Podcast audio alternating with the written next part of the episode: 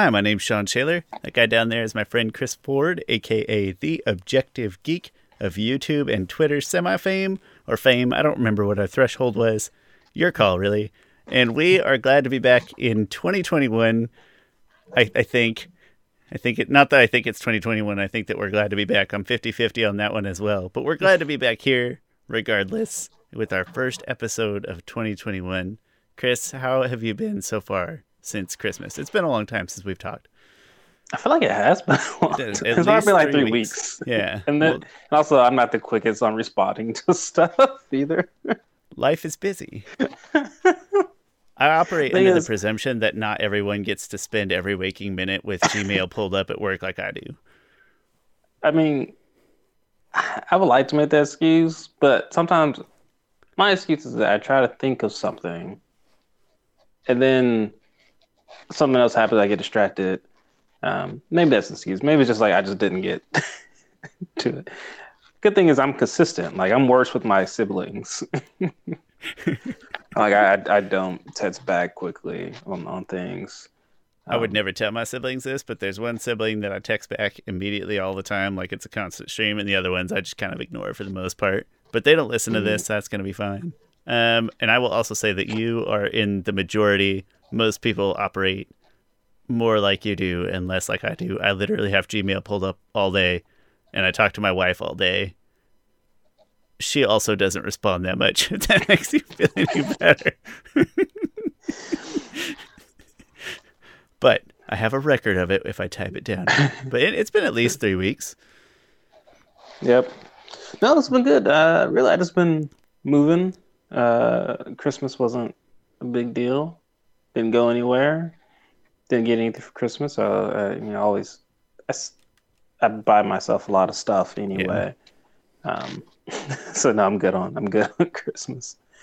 Um, just been uh moving a new house. Been doing a lot of shelving action figures and, and statues and, and, stuff. So you can see this is the first episode and the new. Yeah, it has been a while. Yeah, it must have been three weeks because I've been living three. here for almost three weeks. At yeah. least, yeah. Was uh, in you? What am I trying to say? I had a question and it was right on the tip of my tongue, and now it's gone. Oh, what did you get yourself for Christmas? Because I know you don't have Christmas presents, but there's usually like a thing. I feel like maybe I'm wrong. I mean, I've gotten myself a lot of stuff in the past. month, which is why it's difficult to shelve everything because everything used to have its place, but now I have like a whole new shelf worth of things. Like this, I have a box full of stuff that's new, like this Aquaman action figure, a statue over there, a bunch of stuff, like just a lot of action figures. I want to buy. Oh, I've been buying. I've been buying a lot of action figures lately, like brand new action figures. Usually, I buy used action figures glad I bought this. That was pretty cool. Actually, I bought this some time ago. This isn't the thing sick. I'm thinking of. All right, this is from the Batman Teenage Mutant Ninja Turtles movie that came out. Looks awesome. This is uh, Shredder and, and Ra's al Ghul. I think we did a review on that movie, if I remember right, somewhere down there. Yeah, we talked about it before. And then, uh, and then I believe it was Rudy that put me on to these NECA toys. So I bought this. It was fifty like fifty dollars at Walmart. Oh, that's sick. I usually though. don't. Oh no, it's it's great. Like this Shredder action figure looks amazing. and then I want all the other turtles, although it'll probably be like $130 if I actually went to buy them like off of eBay or something. Outrageous. Which but maybe that cost per turtle is more than I'm usually willing to spend for a single action figure. for a turtle. You just say for a turtle for a plastic turtle. No, it's probably yeah. not plastic. It we don't we don't interact plastic. with mm. Rudy quite as as frequently as some of our other listeners, but every time we interact with him, I realize that his range of interests is wider maybe than ours potentially. He seems like he is into everything and knows things about everything, and I really dig that. Thanks, Rudy, for putting Chris up to more stuff or no thank Because I'm just, cause now I'm like, oh, I want to collect them. Oh, and yeah, before that's the thing about collecting. Like, you think, all right, I'm done for now, and then something else pops up. And you're like, all right, I want it. You're never done. You're never yeah, done. You're I uh, so I, I feel bad because I mean I don't feel bad. I try to be grateful, but I had like an oddly good Christmas from a childish gift perspective. Um, so like November, mid November, my mom came down with coronavirus, and kids, that stuff is serious. Oh. So uh, do, and she got pneumonia at the same time. Like it was a bad deal. Um, Holy but crap! but she so she tells me at least that she got really good at bargain shopping when she was in bed because it kept her mind did she, busy did she did she tell you this like weeks after she had it? I feel like that's a no no she Oh, okay. uh we had Well, I guess you intended can. to do some kind of something on thanksgiving like the weather was nice we hadn't really decided we have our family's on a farm we have a shed garage we're we're thinking about things to do for thanksgiving um and so but she was like around my birthday she's like hey if you don't get your birthday card, it's because your father doesn't send it because I have coronavirus and I'm not leaving the bed and he'll forget your birthday. It's like that's fair. Um, but she she like must have got really into bargain shopping online. So from a childish perspective, I got some great presents. And then my mother-in-law gave me Ring Fit Adventure, which I can't decide if that's a passive aggressive comment or not. I have put on a little weight this year during the pandemic. Uh, so it's weird to like, hey, it's 2020, but I had a great Christmas and I got lots of stuff. But I did try to stay grateful. I mean, also, I, I mean, I've had a, a great, you know, 2020. You know, I'm not gonna, I'm not lie. Uh, like uh, in the personal level. yeah, personal level.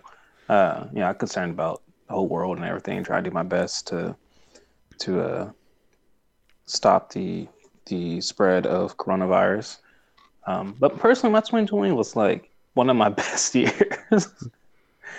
I got a got a new job because I did not like the job I was at before. It was a dead end job working for a person who nothing against him, but I did not like working under him because I don't consider him. Uh, anyway, we both applied for the the person I know or the person I don't know? I know you know him. That's Derek. It's okay. Uh, Derek's a fine person. Oh, I Uh, got that. That's right. I forgot I knew just both. didn't- I forgot I knew yeah, both just- of them actually. Um, and then, uh, so I was really like, just really wanted a new job. Got a new job. It's great. Pays me way more money than, well, I say way more. Pays me more money than my last job. Um, probably more benefits and stuff. Had a baby. Bought a second house. Sold my first house. Um, pretty quickly. It did make it And- sound like you were just keeping it like you bought a second house just luxuriously. I bought a summer home by the lake, and then we'll keep our other home in town. My house is by the uh, it's I- by a lake. It's perfect. I can't wait till the spring to ride around the lake. That'll be fun. Ride my bike around the lake, not like ride. Uh, Oh, not. I actually have a, a surprisingly large inflatable raft. If you need, it's like five person, and you just not motor, no motor, or anything. Just you and a couple of oars and a case of whatever food and beverage you want to bring in there. But it's like five people, and it's pretty comfy. Uh, It's pretty comfy. that sounds dangerous to me. It's a lake. What's the worst that could happen? Like, all right, kids, let's all get on this inflatable. I don't have child-sized life vests, so you're gonna want to teach those youngins to swim before you get them on there. That's for sure. I don't have Yeah. little people life vests. Uh, yeah, so I parallel 2020 and like I upgraded jobs, and then uh, like I got to dedicate a room of my house to my nerd hobby and stuff. So oddly great 2020. Uh, but you can balance those things like being aware of life's issues Yeah. and trying to contribute in a positive manner, and then not try to pretend that good stuff happened to us. It's a weird balance, but it can be hit. Um, I hope you all had a great 2020. If not, I hope your 2021 is better. If yeah, your 2020 was great, I hope your 2021 is still better. always better, regardless. Thanks for and thanks for letting us have uh, the. I mean, not that anybody could stop us, but nobody like gave us grief for taking a week off and essentially having a really short episode the other week, which actually had pretty good number of views. I was kind of was kind of pleased with that. That's kind of fun. Um, Oh, I forgot to mention on that. There was one wish that I didn't put on that right after I recorded. I wish I had put it on. It was an announcement for like an open world Avatar game. That would be really really cool. I thought that was on the what? Um, let me think about this. It was a fan made game that is expected to be done, but it for being a fan made game, it is essentially a very large open world game, and it was built in that almost- PlayStation 4 dev environment. Yeah, it's almost too good that I think they might come after him. That tends to happen, unfortunately. Um, it, I definitely could see Viacom doing that. That is not above, or what? That's not beneath them. Excuse me. Yeah. To do that. Uh, I, I've ne- I don't have a PS4. I've never tried it. Have you? No, I know you could just try. I haven't. I don't try. You can just try random things. Um, I don't know enough about the PS4, but there is like some kind of environment or software in there where people can develop games, and that person's game is built in whatever that is. So I was under the presumption that it was just like a free indie title developed in whatever that service or Oh. software was. I don't think he's done. Yeah. I don't either. Um, but that's you know an open world Avatar game would be excellent. We might have to settle for an open world Harry Potter game. Uh, my I would wife. like an, an official Avatar game. That no, nothing nice. against that guy. No, no, he's doing uh, he's doing great work until it gets caught. No, um, it looks great. If I had a PS4, it looks good enough that I would look- it looks actively I would actively try to find it. It looks like my kind of game. Um, I'm really excited. My wife's so excited about the Harry Potter game that she might want another console like of her own accord. I did not have any part in this. She just like how it looks. I don't remember what it's called. Hogwarts Is that only for the PS5? Legacy. It's a few things. Like it might even be PS4 or was slated for um, okay. PS4 and PS5. Just tell her it's just the PS5. it's only try- PS5. Yeah, I don't to try even and know- get her to get a PS5.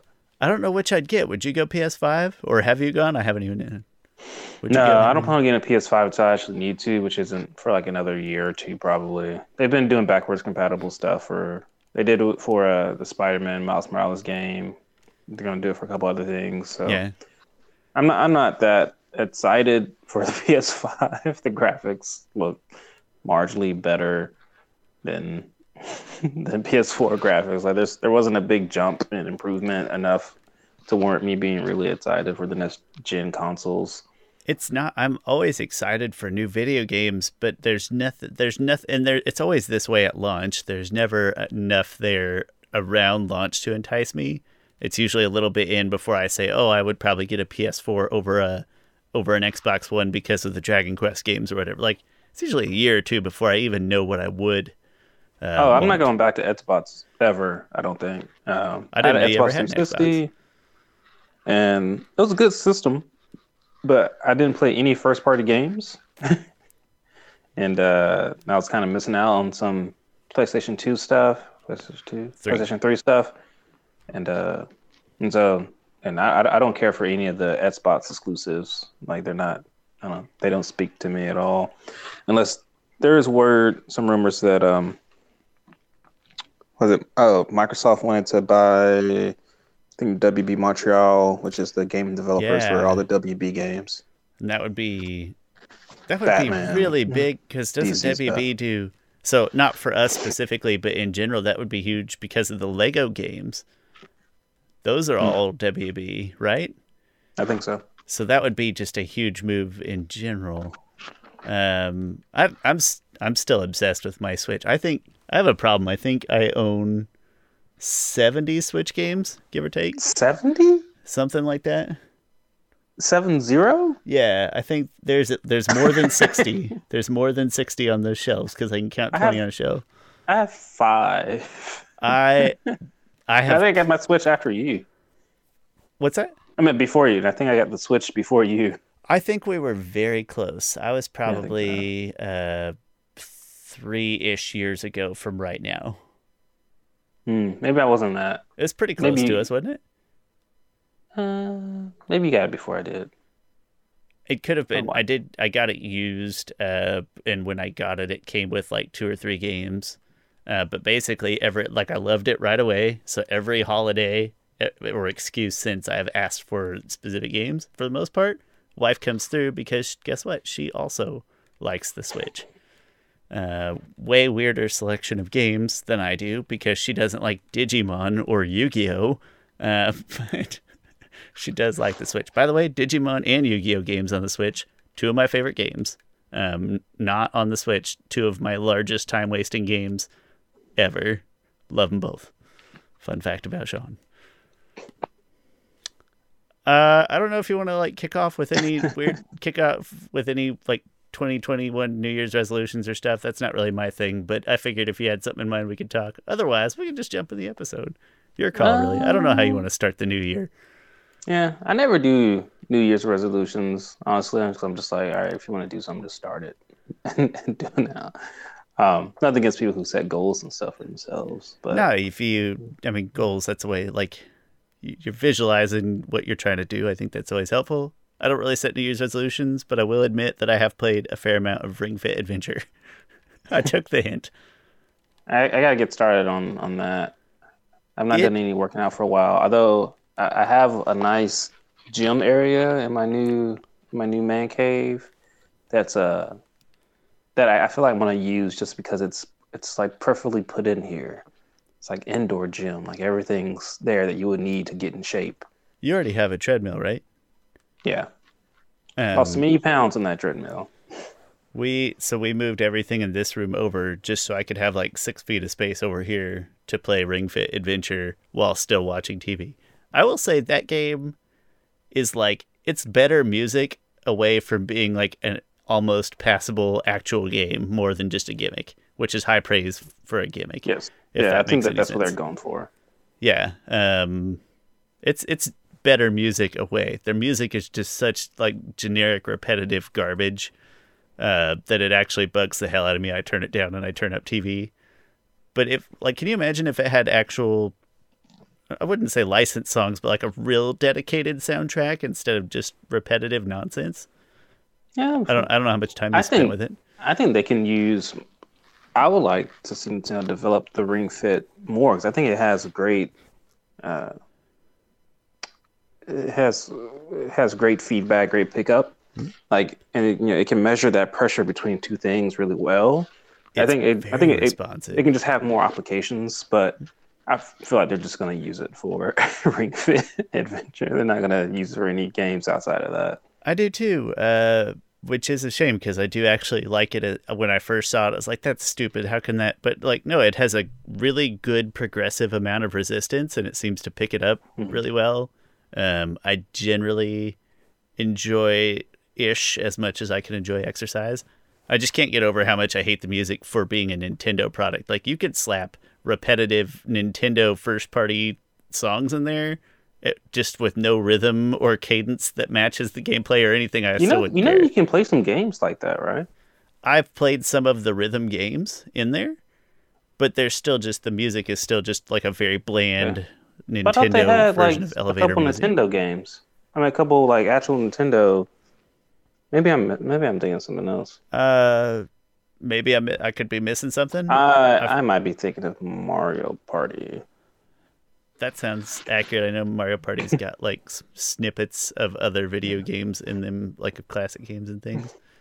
I don't know. That's not that's not in my in my Switch collection, surprisingly. Um, well, we're rambling on. We're 18 too, minutes. too expensive. Yeah, the we should, yeah we should probably get on because this is an episode that I'll, I'll have to put in a timestamp for this. this this is an episode that merits uh, our full respect. So yeah, okay, let's jump into Book 1 Air, Legend of Korra, Book 1 Air, Chapter 12. This is the season 1 finale. It's called Endgame.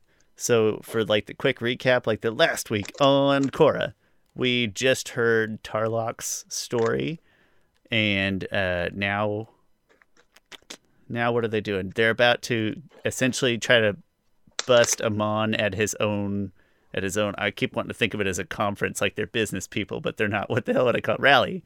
They're about to try to bust him on at his own rally at the end of the previous episode.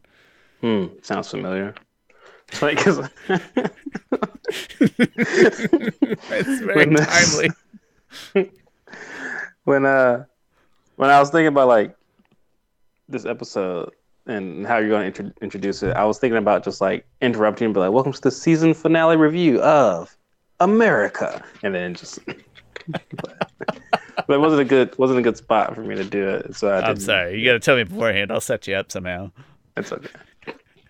It had a similar similar vibe though, except for uh, in in the TV mean, show it was more business like. It was more polite. Uh, you got a lot to keep from worrying about the downfall of your country. Hey, you know what? To be fair, since that day, which was that one day or two days ago, just one full day. Wednesday. Was that Wednesday? So since Yeah. that day, things have taken a, a dramatic, uh, good turn, or dramatic, uh, positive. Uh, what am I? Yeah, I think so. I think it's fair to say that. Not that you're ignoring potential problems in the future, but things have turned since that day in a very good way. Anyway, rally crashing. Uh, yeah. So yeah. So Korra's plan is to uh, expose Amon for the liar he is. That he is actually a waterbender and bloodbender, and that'll make all the people um, turn against him. So they go to his rally, and uh, and of course Amon is. I, I do like how when Korra. Um, uh, exposes him, like you see that facial expression of Amon, on, and how he's still not like fully worried when he hears his name, but there's a little little hint when he hears his name Noatak, or he doesn't hear his name Noatak all that much.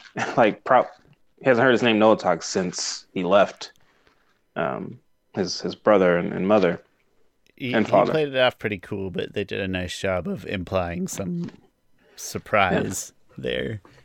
You know what I noticed today? What was I doing that? Um, this isn't. This is. This has to do with Avatar. If that makes any difference. We're not going back to Christmas presents. No. Um. Dang it! I don't. I deal with it. I saw it here. Oh, there it is. Okay.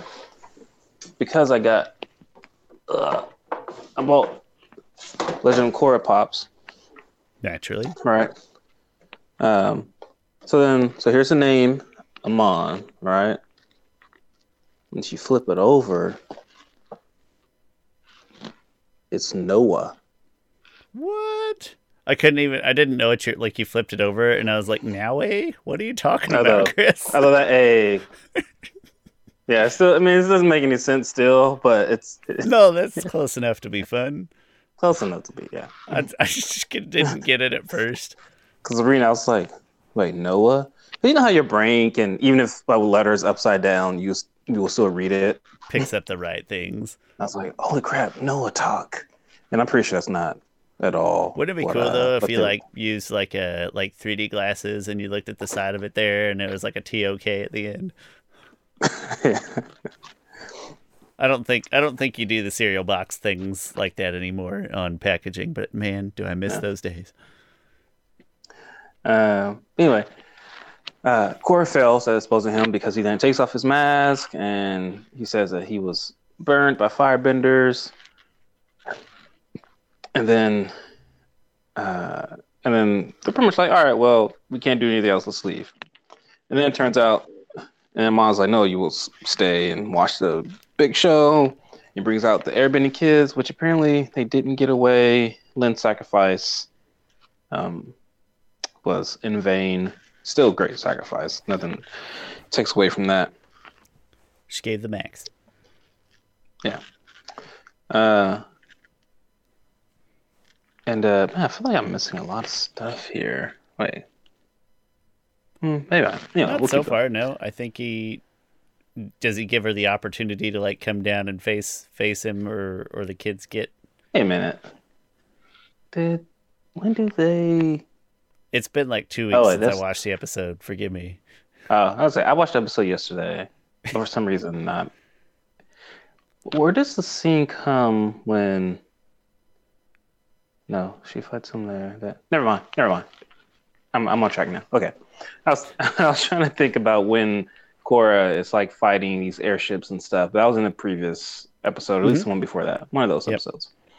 Um, I'll say that was Okay, ten. So then, uh, no, Amon's plan is to take away the bending of all the airbending kids, and then there'll be one bending down. Then there'll be no more airbenders. Which I would kind of like them to. I kind of would have liked them to do a different plan, right? Just because it almost contradicts his calls, because he was saying like, you know, bending has caused war upon wars and wars. It's like, yeah, Amon, the last war wiped out the airbenders, which is what you're trying to do. You should at least like save those guys for last or something. As yeah, he was yeah, save them to- for last. as he and pulled the kids up on peaceful. stage They- and he made the comment about uh, you're about to witness the last Airbender, and I did that thing. I was like, oh, I said the name. so excited. Uh, I, I forget how he worded it exactly, but it was pretty close. Um, yeah, yeah. I mean, I don't know what the thing is. Oftentimes, in like movies and stuff, when the villain's plan escalates greatly, and I don't know, not that that's a good thing. I just don't know where he will go from here. Right? You can't really be like, well, now I've, I've made a machine that will equalize everyone. like that's that's in, in a typical Hollywood blockbuster. That's what that would that's what would happen. Um, He's like Zuko. He doesn't think these things through. Hashtag Iroh. I mean, I guess I'm fine with this with his plan here because one bending will now be eliminated from the world, It's the highest stakes group of people that he kind of has to work with at this point. and it is in, in the viewpoint of the audience. It's high stakes. It's very high stakes because those are that's Tenzin and the airbending kids. Like you, we've fallen in love with them to a certain extent. Um, anyway, so uh, Korra and Mako attacks them. Oh, I'm sorry. Big the yawn. episode is really exciting. We promise.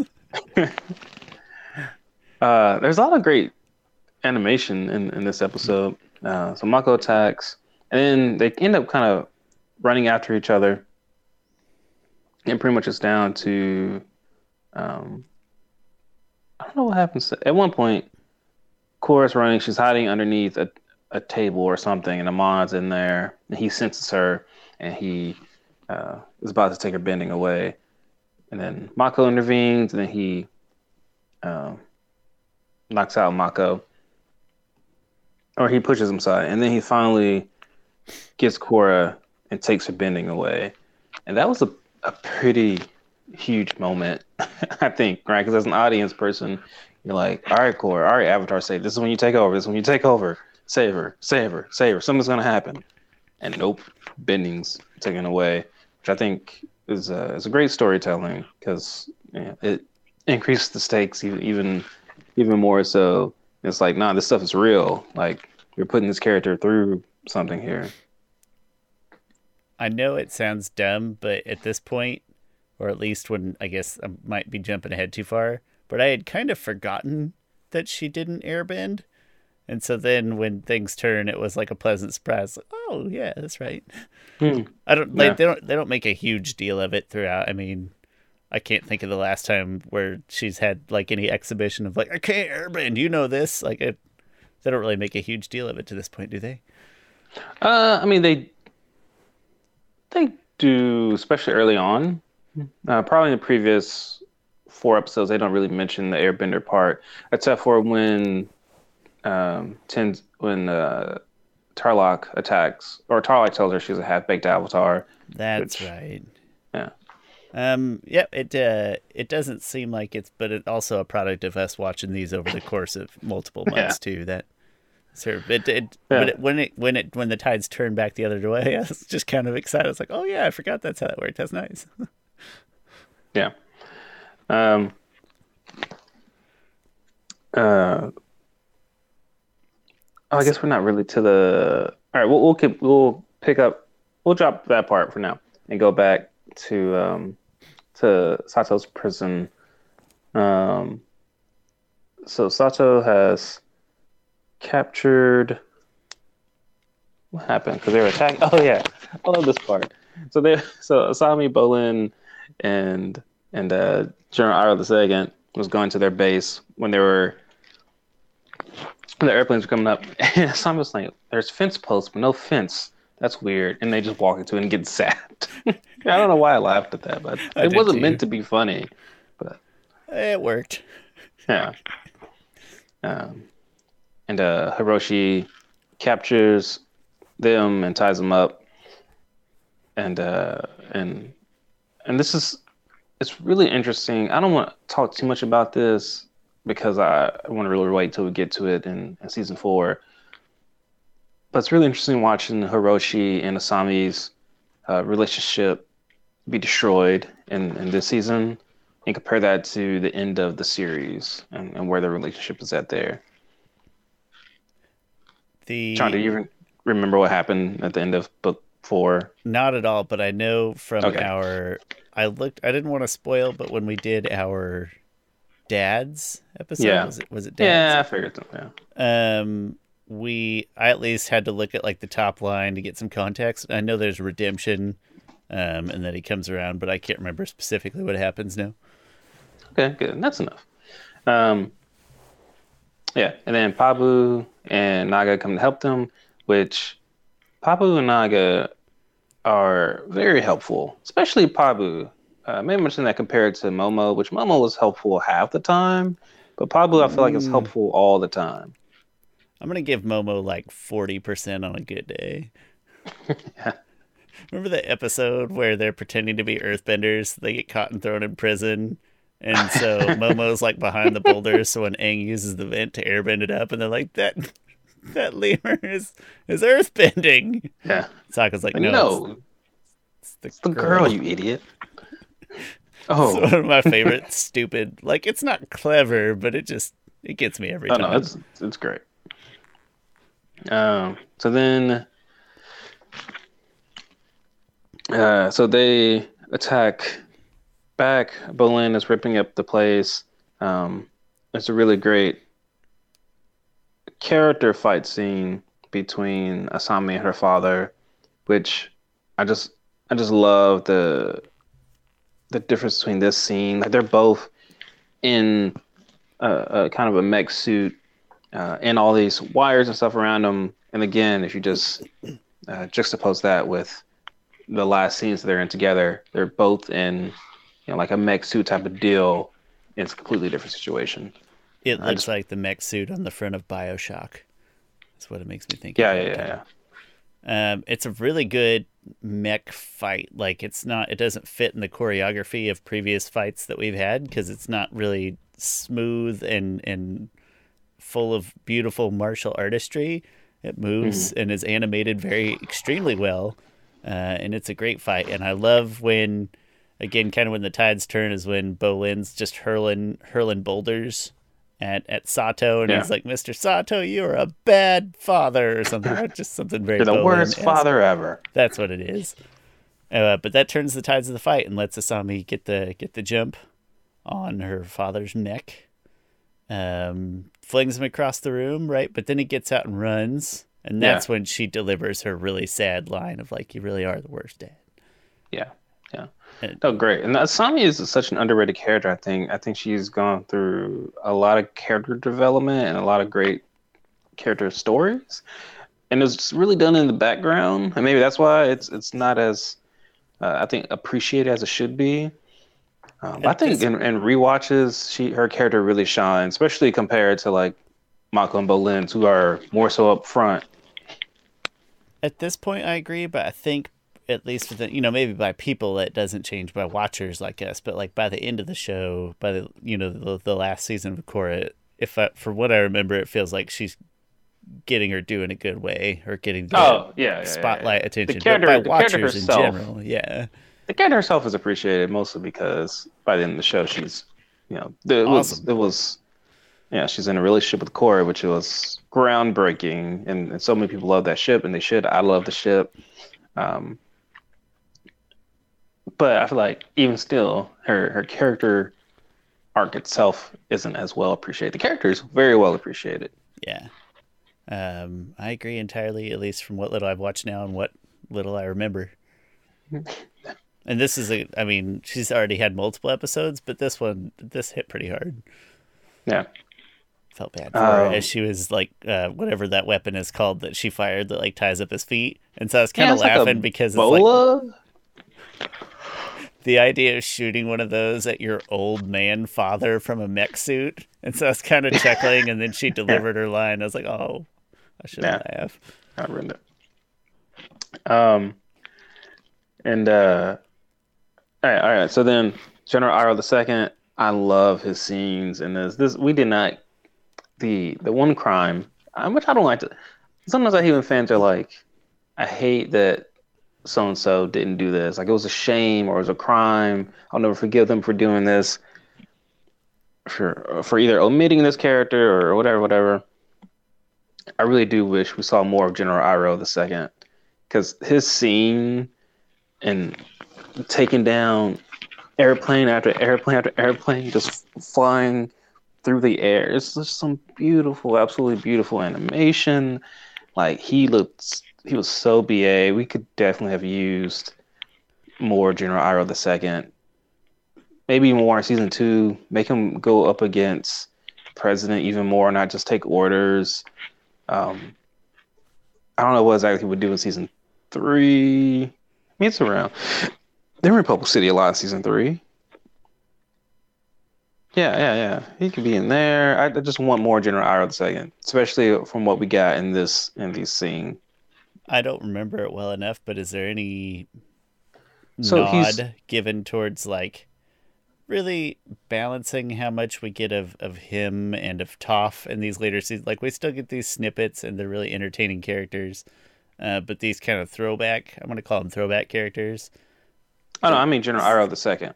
Yeah, but it's Dante Basco. Like it. Oh, I'm sorry. Yeah, yeah, I get what you're saying. Okay. Yeah, just the the throwback look and feel to the previous, but like I mean, there's something to be said for not not leaning on those too hard. Like I, I- if I remember right, I would like to have seen more Toph just because I like Toph and she's really funny as a cranky old lady uh, when she's beating up on Korra and stuff.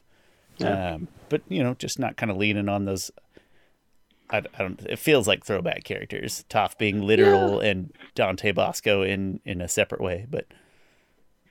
I guess I get what you're saying. I still want more. But I, I do too. I'd still watch more Toph and more General Iroh the second. Absolutely. Yeah. Just trying to make a case.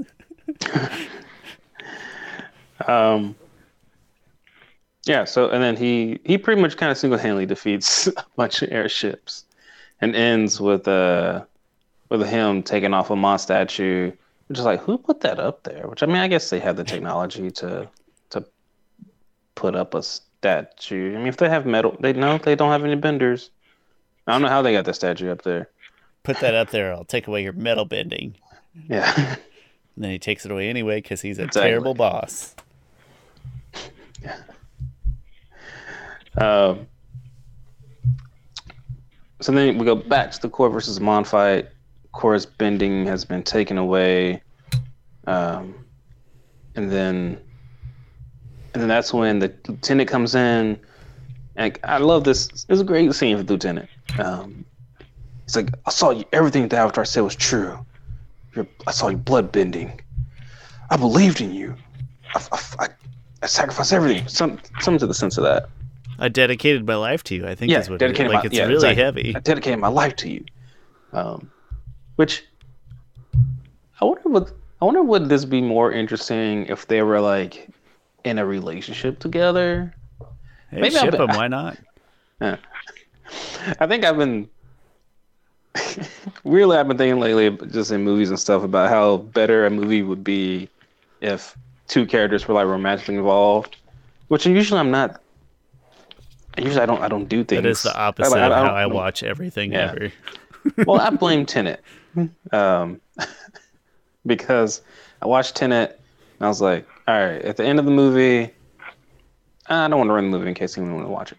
But in the movie, I'm like, this movie would have been much better if these two characters was in a romantic relationship together. Like it would have added to the story, it would have added to some sacrifice, would have added to, would have added some layers. Um, and so I was just thinking like, oh, well, like lieutenant being like, I dedicated my life to you. Like, nah, you know, maybe I don't want them to be together. I don't know, whatever. I'm gonna have to Oh. vet it through Jamie, uh, resident ship expert. Yeah. No, I, hearing you say that about Tenant, the movie, uh, not Lieutenant, the character, sounds bad. Makes me not want to watch the movie Tenant. Like, oh, it's gonna make me think deep stuff and have feelings. No, you won't. You will not think deep stuff in Tenet. Okay. Uh, I couldn't even tell you what it's about. I saw that it was like popular on Netflix and glanced at the cover. I was like, nah. That shouldn't be on Netflix. Is it on? Is it Amazon Prime? It's hanging out somewhere. Uh, I don't know, it's somewhere for rental. Um, but you know, it could have just anyway. been on my on my Nvidia Shield when it recommends movies, and then you have to click Yeah. it to see where you can get it from. I bet that was it. But I hear people talk about it. yeah, it's alright. Um, it was way too loud of a movie, which brings me to one point about this episode. Before I forget, recently I feel like movies have the background music is way too loud. Like it's great music, but I feel like Legend of Korra in Avatar does a great, such a great job of sound mixing and and balancing the score and the dialogue while you get a full good sense of both. Well, I feel like uh, sometimes other movies, and especially Tenet, all you're hearing is the background music, which makes the dialogue inaudible, and you have to put on the the captions, which is You're saying it's to the point where you can't hear people speak, like not just distractingly loud, but like, you can't understand what they're saying. holy crap! Was that on It's- purpose? I I I hope not. Oh, oh my! Like I had to watch the movie with subtitles. That's embarrassing. Is I, or at least I, gosh, It- I feel like it is. Yeah. No, yeah, kind of. Um, Yeah. yeah, it's really annoying. Well, now I'm definitely not going to watch. I won't even watch good anime with subtitles, much less a serious movie. Uh, anyway, so okay, that's right. So then, um, Amon pretty much says like, "And you served me well," and I'm pretty sure he kills this guy because why would he not kill him? Amon's in a killing mood right now. He has no reason to just. And also, he needs to kill Lieutenant. Lieutenant knows he's a bender, and so Lieutenant's definitely dead. I, I won't say definitely, but I, I will say he meant to kill him. I, I can't, you know, he, he kind of flings him over like blood bends and flings him over into a stack of some things. It's like a towering set of rods, kind of. I, to me, he's he's bending him, and you see his body contort, and then you see him relax and then thrown over. To me, that relapse part was Amon being like, "All right, I killed him, Relax, throw him away." we kill him, relax. Let's make a scene of this. Savor it. Okay, I, I, give- he, I have no issue seeing that he is dead. Uh, I mean, I don't. It's just not. It wasn't graphic enough. It's not like he snapped his neck on on this Yeah. cartoon. No, they get very graphic later. They get some very definitive deaths Yes. later. Um, and uh, okay, so then Amon's like, "All right, well, Tom, take away." Mako's bending, and Mako is like already trying to make his next plan, and he shocks Amon before he can like bloodbend him, and which is a great scene. and uh, he must have did this so subtly that Amon didn't pick up the movement, because afterwards, you know, he tries to escape with Korra. He's like has her in her hands and everything, and running away, and then Amon captures him, and Amon is like, you know, you must be a very strong bender. Like no one has gotten the better of me like this. It'll be almost a shame to take your bending away. Almost a shame. Which is really uh really cool for for Mako to do something that not many other people can do. It is, but what is he supposed to do with that compliment? Like, oh, thanks. Yeah. Yeah, I've really been working on my technique. Yeah. And then um and he's about to take away Mon's uh he's about to take Mako's bending away and then Korra one thing I love about the scene is that Korra when when Amon was taking away Korra's bending, you're thinking to yourself, okay, do something. Something's gonna happen. Either she'll go into Avatar state or she'll learn air bending, and that'll protect her. And that didn't work. It was only when she saw you know her friend in in, in trouble that that what that's what um, triggered her air bending. and i think that was a, a really good kind of emotional scene well not emotional scene but a really good character scene and then she's like i can airbend i can airbend and she airbends at Amon which is a really great scene and then this is one you know we talk about sometimes we talk about Aang versus Korra fighting this is one case that Korra defenders can use. Amon, who is a, the strongest bloodbender, probably the second strongest, third strongest person in the whole entire series. Um, probably fourth strongest. I think about probably fourth strongest person in the whole entire unit that we've no, because there's there's the Avatar, the good the, there's the good Avatar, the Dark Avatar, probably Yundan is probably the third strongest being we've ever seen, and then Amon. Um, and and uh, and so Amon is bloodbending her, and without the Avatar state, she breaks his bloodbending to airbend him out the window. Aang, against Yakone, who was probably a weaker bloodbender, had to use the Avatar state in order to break uh, Yakone's bending. So, chalk one up for Korra. I don't know if it depends on if they're in a closed arena or not. I uh that's like the last episode of the podcast. Like get really old and be like, all right, it's time to settle this. I do. Uh, I really like, uh, and I kind of mentioned already. I really like that I'd sort of forgotten um, that she didn't know how to airbend at the time, but then also sort of builds in the lore of how bloodbending works or how he was taking people's bending away essentially by kind of. I'm gonna. Is it fair to describe it as like blocking specific, uh, yes. specific chakras? And so. Yep. Uh, you know why why block that chakra because she didn't have it right when he's bloodbending. Yeah, yeah, you can't you can't feeling. block something that's not there. You can't lock a door when there's no door there. Hanging a lock on a wall, basically. Yeah. So yeah. Uh, it kind of builds into that lore, and I thought that was kind of neat, like well designed from the beginning, and I really liked that part. And then most importantly, it was really satisfying to see him get blown out the window. Literally, mm, it was. was. Yeah, it was very was. fun. I laughed a little bit. And then he's like about to drown, and his he and he instinctively waterbends himself a, a, funnel up, and everyone sees it. And was like, "Oh, the Avatar was right," and they turn on him pretty quickly. Mm-hmm. Oh crap! Son's crying. Mm-hmm. Um, uh, maybe he's not. Right. I don't know. Anyway, and uh, and yeah, and that's um, kind of the end at, at that point.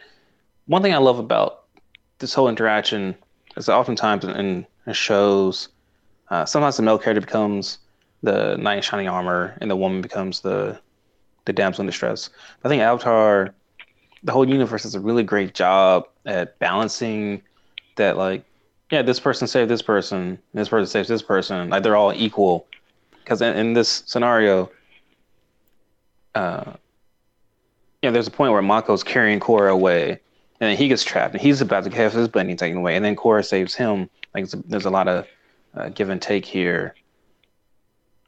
It's not something. It doesn't flip it on its head to make a point. It just is very nice balance, very yeah. organically crafted. Feels right. Um, uh, Bolin and Asami earlier in that fight has a similar. Uh, first you know, he saves her, and then she saves him, kind of deal. Yeah.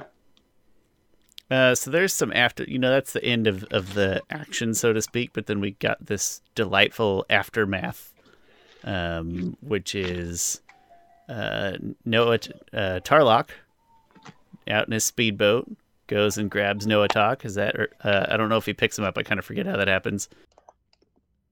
Okay, so before we had to call a timeout, we were talking about. Uh, I don't remember exactly how it happens, but uh, Tarlok and Noatak end up in a speedboat, sailing off into into what they think is safety.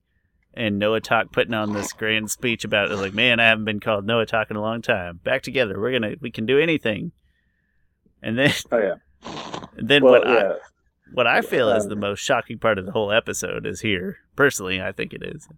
Oh, it's jaw drop, um, which is one character coming into um, full on remorseful remorsefulness. Uh, redemption's hard because to me, I wouldn't call it redemption because I think redemption happens over over time, takes time to do that. But uh, you can be remorseful pretty quickly.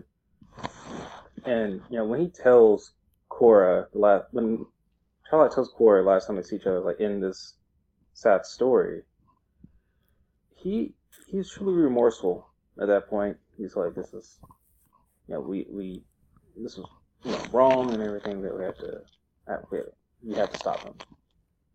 And and like you know, these are two brothers who who have been put on this path through little fault of their own. I mean, they own some responsibility for it, but it's the path their father put them on.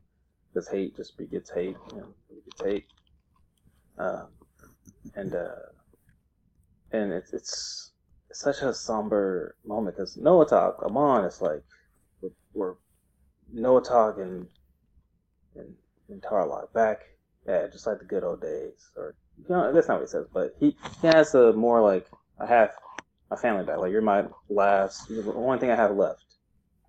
Because um, he, he has no followers left or anything like that. And uh, and, and Tarlok is like it would be just like the good old days. He reaches for a glove and uh, and electrocutes whatever. I don't I don't know the science behind uh, boats, uh, but I assume that's a very important I mean, it's inside the boat, so you, if you electrocute the water in there, it'll electrocute. Well, it's a no, it's a gas tank. Oh, that's a gas tank. Yeah, he's just he just unscrews the fuel tank. Also, your microphone might have fallen off, Chris. Um, yeah, it's just a fuel tank. So he just unscrews it and zaps it, and uh, for some reason that's much worse. I didn't know that was a fuel tank. No, uh, I don't. I don't know a lot about science either, so don't quote me on that. I just that's my assumption. Yeah. Um. Yeah, and and he uh, uh and he he does, and they blow up. Very dramatic moment there. Very. There's very no question about that death whatsoever. I did not linger to think about it. It's very yeah. clear. The interesting thing about that scene, I think, is that if you go in with this mindset um, that so before, Amon was able to to see Korra, sense her, her location, pretty easily, right? Amon can sense every water, ounce of water in your in your skin, and if he can feel his brother reaching for an electric glove, putting in the tank, he cries his tear right before, and his look, his expression, I think it's kind of hard to read. Maybe he knows that his brother is about to kill them both. Um, but yeah, I don't know how the heck this got away on a Nickelodeon show, a murder suicide. Like, how in the world is this show Y7? I, uh, my theory, and I, you know, I don't prefer one over the other, and we'll never know, and that's how these things are supposed to be. I felt like no, uh, like Tarlok got away with what he was doing because they were in what you know in a large body of water traveling at a high speed it's like, oh, maybe that fuzzes up his senses or something. It's hard for me to accept that somebody of Noatak's, um, I don't know if confidence is the right word, but whatever that uh, chutzpah that he has, conviction. Yeah, would let himself uh, be killed like that. So I was trying to think of other ways that like he didn't sense it yeah. or pretended he didn't sense it or whatever. But um, either way, didn't matter. Same end result. he does have a tear, and we don't really know if that's a happy tear or a sad tear. It's funny because it's it, it's kind of reminiscent of of which you've only seen probably one time. At the end of book three, Korra does this cry that is like there's so many emotions in this one cry. it's so good. I mean, that's its own kind of cry too, right? All the emotions. He's yeah. sad. He's happy because he's getting away. He's sad because he's lost, you know, what he feels is kind of an empire to him, probably. So maybe it's yeah. everything. Or maybe it's because he knows he's going to die and he's letting it happen. I don't know. Well, yeah. Uh, on the flip side of that, uh, Korra, they're back in the Southern Water Tribe. Katara tried to heal her, but nothing works, and and Korra just wants to be alone. You know, this is, uh, you know, she has she's she doesn't feel like the Avatar anymore, right? The which is some great character work. This is such a great first season. Is such a great all in one story. You know, she starts off this BA girl um, the world in front of her, ready, pretty much hers to to take over. And and the one thing she, that makes her who she thinks she is, the avatar, all that's gone. She's like, I'm not the avatar anymore. Which you know, just just bending the elements isn't the only thing that make you the avatar, but to her, to her, her uh, self image of herself, that's what it is. It's bending the elements. It's it's uh it's it's being, you know, BA being the best fighter, being all of that, and she's not that anymore. If you consider like the the the later teens or even the earlier teens or whatever uh, version of yourself too. It's like our self images were probably more narrow versions of the real us too. Like that just that's part of growing up. Yeah. Um, and Mako tries to talk to her, whatever, whatever. Uh, and then she goes off on the cliff to be by herself, which I love this scene. There's just you just see this from the waist down, and you see this airbending wardrobe, just like Tenzin said I wanted to be alone. Or no, she didn't say Tenzin. I think she said I told you I wanted to be alone, and he's like, "But you called me here."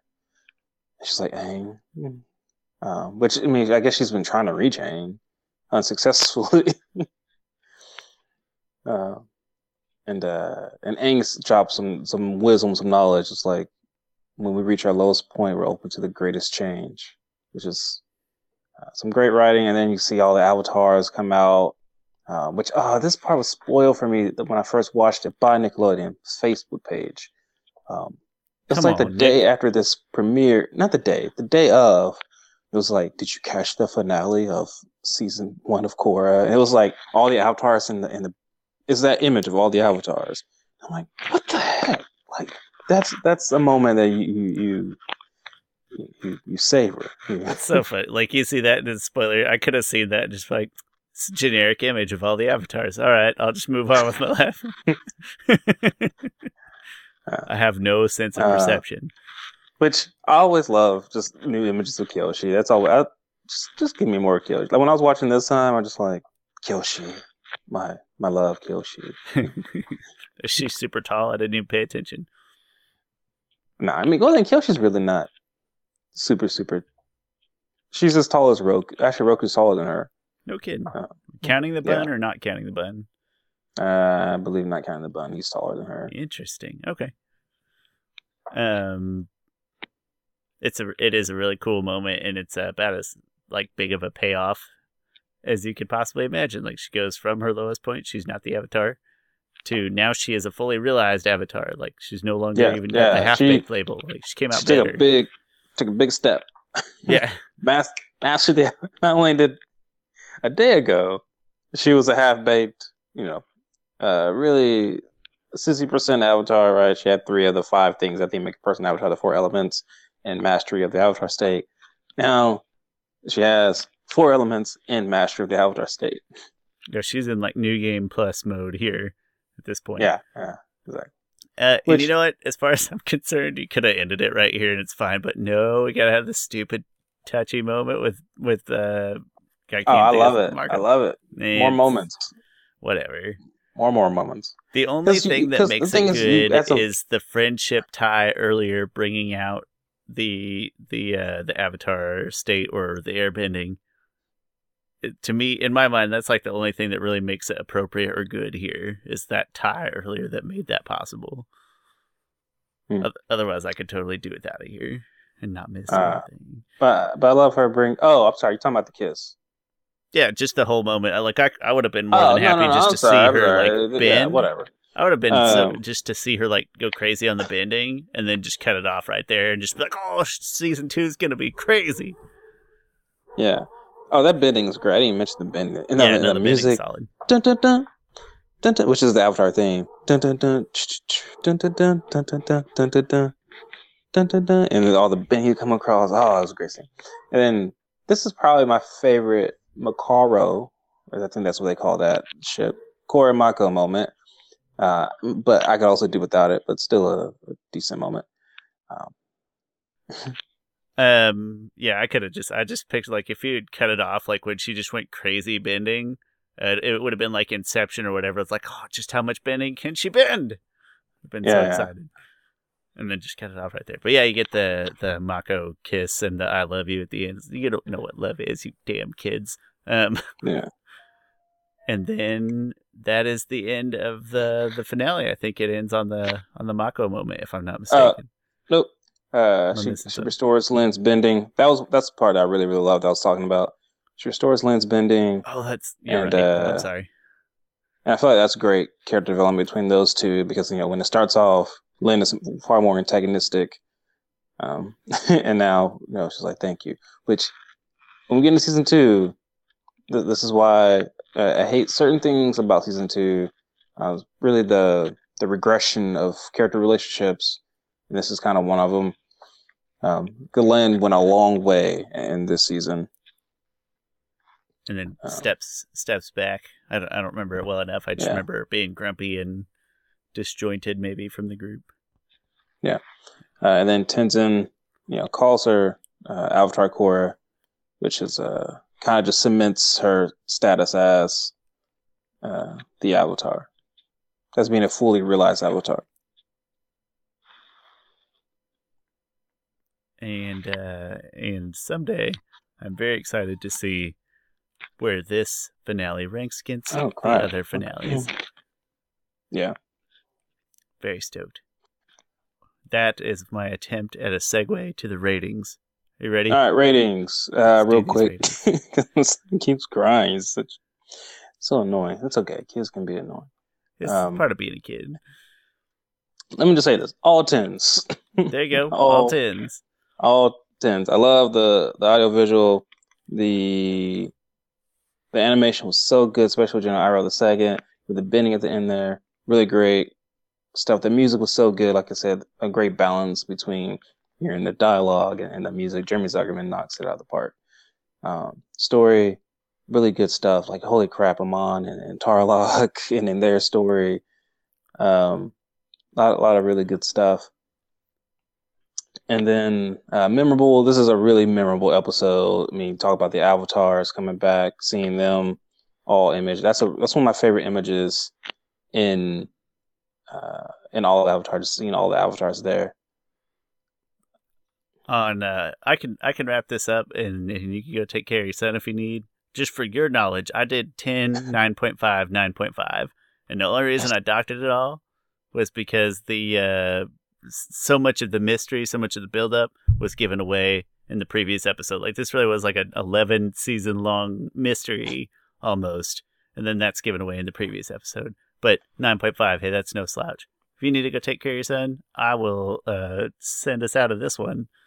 Yeah, he's fine for now. Okay. All right, you can keep going. No, that's that's really all there is to it. the audio visuals. This might be the most audio visually interesting single episode. Uh, so not like a four part finale of of Avatar: Last Airbender.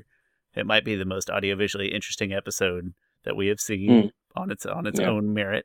And then story and memorable. It really is great, and it's it's very powerful, and a lot of really heavy stuff happens. Maybe uh, maybe some of the heavier stuff, but again, the, it's it feels like the payoff for the whole season was really trying to figure out who Amon was and his motives and things, and that's all last episode. And we, I think they premiered together, but they're not a two part episode, and I don't think they should I'm be a two part episode. Really, um, do you remember? Do they premiere together? I, I I do not remember. I think they did at least according. I don't remember personally, but I feel like when I looked at it on the on the wiki, um, but it felt that that felt like the end of the of the mystery to me, and this was, you, I just didn't have that one little bit of edge that was already given away. That's all. Uh, you know, nine point seven. That's no slouch, and that brought us up to a nine point eight, which I can tell you now gonna rank pretty high Yeah. in the overall Avatar episode rankings. This one was a great one. So heavy. Uh, so heavy. Um, I didn't have a place to talk about this, so I'm going to say it now. Just there's no other spot for it. I was thinking about Bolin and how he is such a good bender. And I thought, well, that's because he's like a pro athlete of bending in real life. Like his, his, his professional athleticism paid off in reality. And I was trying to equate that to like like something realistic in our world. Like what's a professional athlete's skill that would then translate extremely well somewhere else? And all I could think of was uh I probably watched this like right after week 16 Titans game and all I could think of was like having Derrick Henry in front of you in a crowd. Like like if you had Derrick Henry with you on Black Friday or something and then the cashier was like the cashier was like seems a shame to take your merchandise away. You're such a powerful runner. And I kept thinking up Derrick Henry scenarios, but no, I was mad respect for Mako there. No other place to talk about that. Really, really great episode for Asami, for Korra, uh, for Mako. Bolin doesn't get a ton of love in there. Uh, that's okay. He'll come around. He's he's got a lot of action in season two, doesn't he? In a very literal yeah. way. Yeah. Um, we yeah, I don't know. I'm really excited for season two. I know we've discussed, and I vaguely remember the the sort of skeleton of what happens, but generally excited to get into it and probably There's some nitpick things at I it a hate, little but bit. there's a lot of stuff that I love. Yeah, probably nitpick at it a little bit, but no differently than we nitpick at literally everything else in this series. So I think that's all for now. Uh, before we jump into season two, though, we are going to do one more. Uh, I'm going to say spin off episode at least before we jump into season two, and we might even come back and do some rankings videos. Um, so we're not going to jump right in, but we will get there eventually. In the meantime, my name's Sean. That guy down there is my friend Chris Ford, aka the Objective Geek of YouTube and Twitter. And we also have last underscore podcasters Twitter and Instagram pages and a Facebook page called Avatar Last Podcasters. Come check us out there. Now that the holidays are over, we will try really hard to pay some attention to those whatsoever. Thanks for watching, and we will see you next time. Let's go.